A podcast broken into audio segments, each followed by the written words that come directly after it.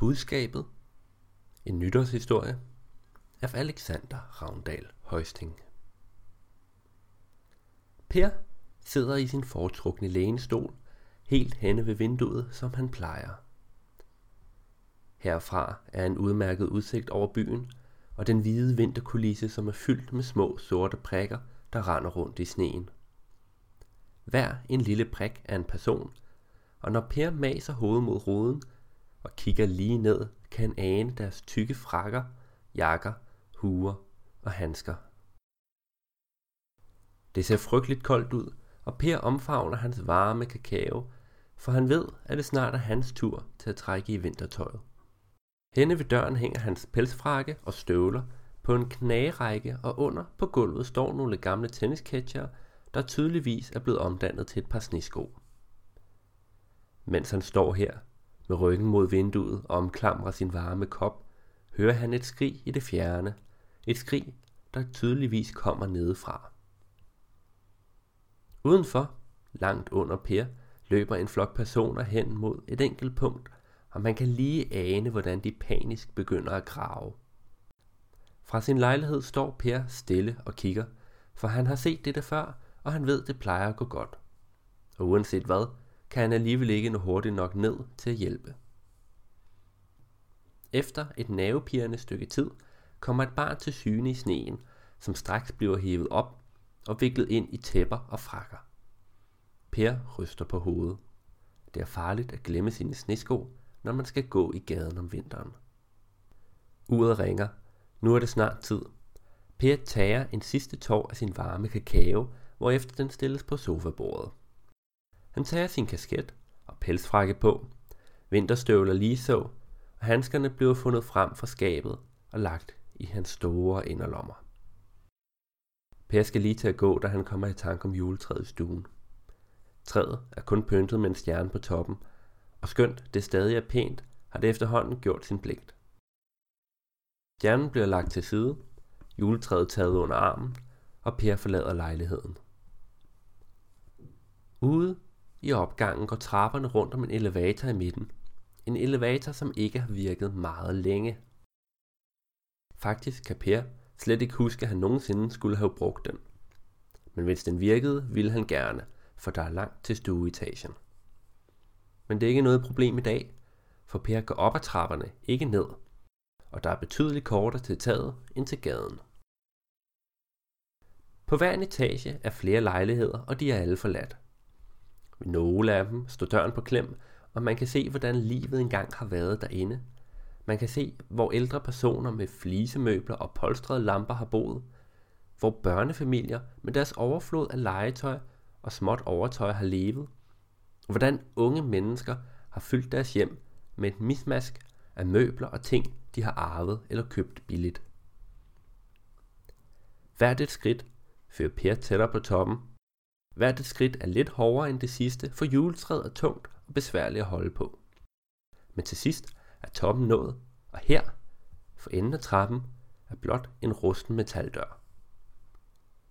Døren har engang været låst, men nu behøver ingen nøgle for at komme ud. Per stiller træet op ad væggen, tager handskerne på og åbner døren. Han får straks kuldegysninger af den kolde, tørre vinterbrise, der rammer hans ansigt, men det skal ikke stoppe ham. Træet bliver slæbt ud på taget, og døren lukket igen. Midt på det flade tag er hans luftskib forankret med tykke reb og dækket temmelig meget til med sne. Per finder en halvt begravet skovl frem fra siden af trappeopgangen og går i gang med at rydde luftskibets balkon for sne. For at fjerne sneen fra selve den cigarformede ballon, rusker han i reb, seler og kravler sågar op på toppen af selve luftskibet for at feje det væk. Endelig er skibet ryddet, og nu kan Per udføre sin pligt. Han smider juletræet op på skibets balkon, finder en trækasse frem fra et hjemmelavet skur og stiller den i skibets kahyt. Fankningen bliver løsnet, motoren tændt, og snart flyver Per, luftskib, juletræ og trækasse afsted hen over den snedækkede storby. I gaderne, langt under luftskibet, begynder folk at samles. Alle er varmt klædt på, og de fleste familier kommer med en eller flere kælke slæbende efter sig.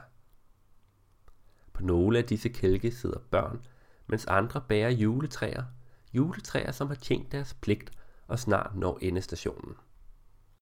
Fra luftskibets kahyt kan Per se, hvordan folkemængden slanger sig igennem vinterlandskabet mod et enkelt punkt, mod den gamle hovedbanegård.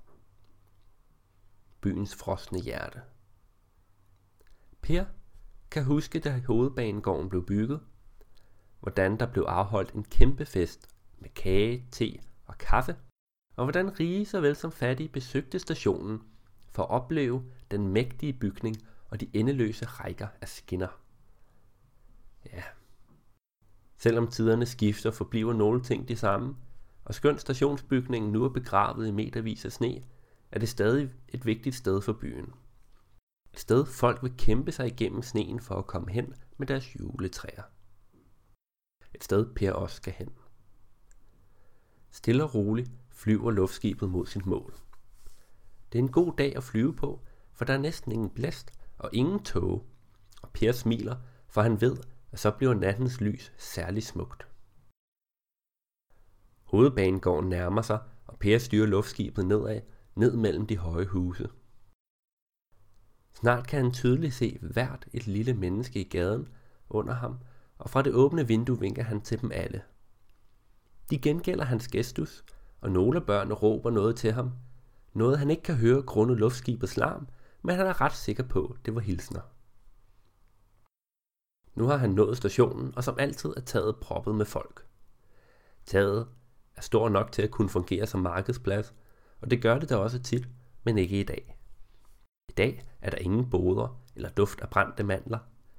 Derimod er der en overvældende duft af græn, for det er her alle de mange juletræer samles. De skal blive til et mægtigt bål, som vil varme byens hjerte og lyse hele natten igennem. Langsomt, ganske langsomt nærmer luftskibet sig taget, og menneskemængden spreder sig i en cirkel omkring det. Per går ud på balkongen og vinker til folk. Nu, kun få meter fra taget, smider han sit juletræ over bord, så det kan blive en del af denne vintertradition. En ældre herre træder ind i cirklen, samler træet op og kigger på Per. Han bærer en gammel slidt kasket, der til forveksling ligner Pers. Mens luftskibet bevæger sig mod himlen endnu en gang, gør de to herrer honør til hinanden og vinker farvel. Den højeste bygning i hele byen. Her, helt ved toppen, er luftskibet nok dobbelt så højt oppe, som da Per startede sin tur. Herfra er alt småt, og nattens mørke gør det umuligt at se, om folk kigger med. Men det ved han, de gør. Alle kigger med, for nu er tiden snart inde, og Per har lidt travlt. Luftskibet er forankret til tagets gelænder, og Per finder trækassen frem fra skibets kahyt. Til gelænderet blev bundet 12 rør, og i hvert et rør sættes en raket, der peger mod stjernerne. Raketterne forbindes af en lang, snodet lunde, som skal sikre, at de sendes afsted med nogle sekunders mellemrum, så hvert et mønster, hver en farve kan nydes. Efter nogle hektiske minutter er det hele sat op, og det var godt, for nu er det snart. Per kigger på sit ur. To minutter til. Han står ved gelænderet og trækker vejret dybt og prøver at falde til ro, inden det hele går løs. Mens mærker han den kolde vinterluft mod sine kinder, og han tænker tilbage. Tilbage på året, der gik, og på alt før det. Han husker, hvordan han har søgt efter det sjældne fyrværkeri, og hvordan byens befolkning for første gang i lang tid er begyndt at stige. For sine øjne ser han sin dagligdag, som den var, dengang man kunne skælnes sommer fra vinter, og minderne får ham til at føle sig gammel. Han bliver først rusket ud af sine nostalgiske tanker, der uret ringer. Et halvt minut. Per finder en pakke tændstikker frem fra sin lomme og sætter sig på huk ved lunden. Da der er 10 sekunder tilbage, tænder han lunden og træder lidt væk, mens han holder vejret. Alles øjne er rettet mod bygningen, og i selv samme sekund klokken slår 12, flyver den første raket afsted. Fra den springer den smukkeste guldregn, og Per ånder lettet op. En efter en flyver raketterne, en efter en spreder de glæde og farve over byen. Da alle 12 raketter har gjort deres pligt, er fyrværkeriet slut. Men Per ved, at festen for lige er begyndt. Han ser forventningsfuldt ud i mørket, og ganske rigtigt kan et lys snart anes. Lyset bliver hurtigt kraftigere, og flammerne fra nytårsbålet syntes at nå helt op til himlen. De triste tanker og bekymringer er ikke til at finde i Per, for flammerne bringer et budskab om håb, om at tingene nok skal gå, og om at hvert et skridt kan være et skridt mod en bedre fremtid. Et budskab om, at det nye år bliver godt. Slut.